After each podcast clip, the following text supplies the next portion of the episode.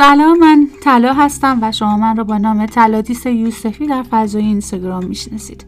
امروز با اپیزود سوم از پادکستم با نام همینی که هست در کنار شما هستم. موضوع اینه که اتفاقات سنگین چهار مرحله دارن انکار، عصبانیت، مقاومت و افسردگی. یا حالا احساسات شدید دیگه ای که به صورت ذاتی در اینجور مواقع برای انسان ها پیش میاد. اما مرحله آخر که خیلی هم مهمه مرحله پذیرش هست که از نظر من خیلی هم وحشتناکه. اینکه بپذیرین اتفاقات وحشتناک و دردناک در زندگی تو رخ داده و اونو کنترل کنی البته اینم بگم کنترل کردن کلا ممنوع. چرا؟ چون وقتی تلاش می‌کنی زندگی رو کنترل بکنی اوضاع شفته تر میشه. این رو خیلی آمون تجربه کردیم. خوشوقتی واقعی در زندگی این نیست که روی تمام روزها و لحظه های زندگی کنترل داشته باشی.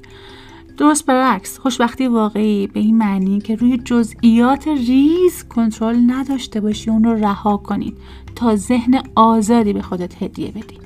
کنترل نکنید. کلا کنترل کردن خیلی سمیه. وقتی شما برنامه ریزی می‌کنید که مثلا فلان اتفاق فلان وقت بیفته و درست از آب در نمیاد یا حالا رفتار کسی با شما اونجور که می‌خواین باشه و نیست اون موقع است که افکار منفی سراغ شما میاد. سرخورده میشین و ادامه دادن براتون سخته. بهترین کار در مرحله پذیرش انتخاب و گفتن این جمله است که همینی که هست. هر چقدر شما در زندگیتون انتظار کمتری داشته باشین که اوضاع چطوری پیش بره بیشتر لذت می‌برید. حتی در مقابل اتفاقات خوب. هر چقدر در مورد اینکه چطور زندگیتون پیش بره انتظار کمتری داشته باشین و همینی که هست رو به کار ببرید بیشتر لذت می‌برید. حالا اصلا ببینیم چه موضوعاتی تحت کنترل ما هستن و چه موضوعاتی نیستن. مثلا موضوعاتی که تحت کنترل ما نیستن. برداشت دیگرون از ما. نحوه زندگی دیگرون همکار بدذاتی که تو محل کارمون. خانوادمون آب و هوا. بلایای طبیعی مرگ بیمار شدن عزیزانمون. حتی تعداد لایک اینستاگراممون. اینها واقعا دست ما نیستن.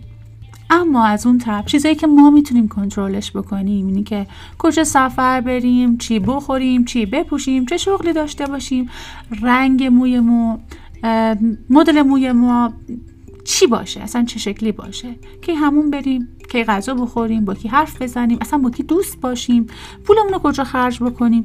اینها چیزایی که تحت کنترل ماست. حالا ببینید همین الان موضوعی که شما رو داره آزار میده جزو کدوم دست است؟ اگه کنترلش با شما نیست پس لطفا رهاش کنید.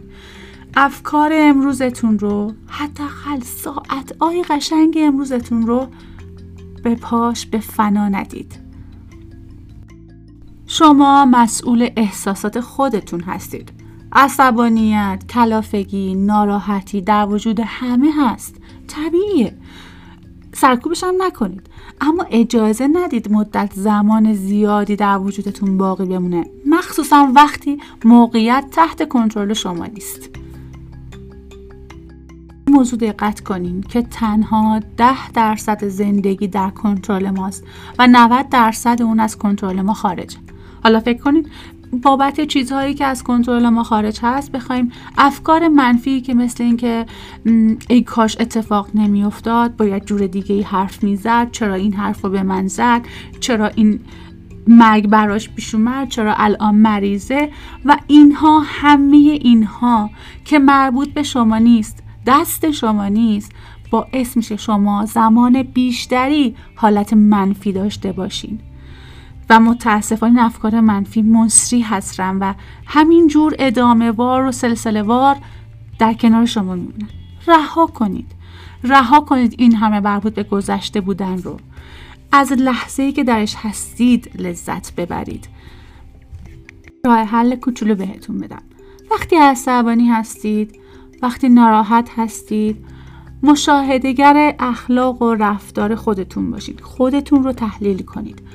و بعد موضوعی که شما رو ناراحت کرده رو در یک کاغذ بنویسید و ببینید که آیا جزو اون دست است که کنترلش دست شماست یا کنترلش دست شما نیست.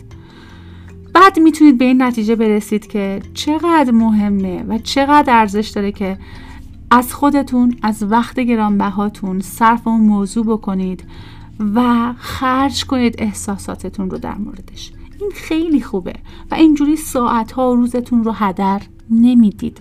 زمان برای شما مهمه. شما باید در لحظه زندگی کنید. یادتون باشه زندگی مجموعی از لحظات کوچولو کوچولوی شماست که با پذیرش اون چی که پیش میاد و تغییر حالتون از منفی به مثبت می‌تونه یه زندگی معرکه رو براتون بسازه.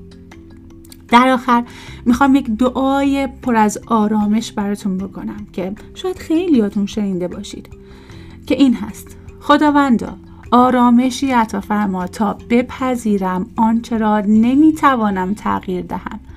شهامتی که تغییر دهم آنچه را می‌توانم و بینشی که تفاوت این دو را بپذیرم. در واقع باید بگم همینی که هست مدل قشنگتریه برای زندگی شاد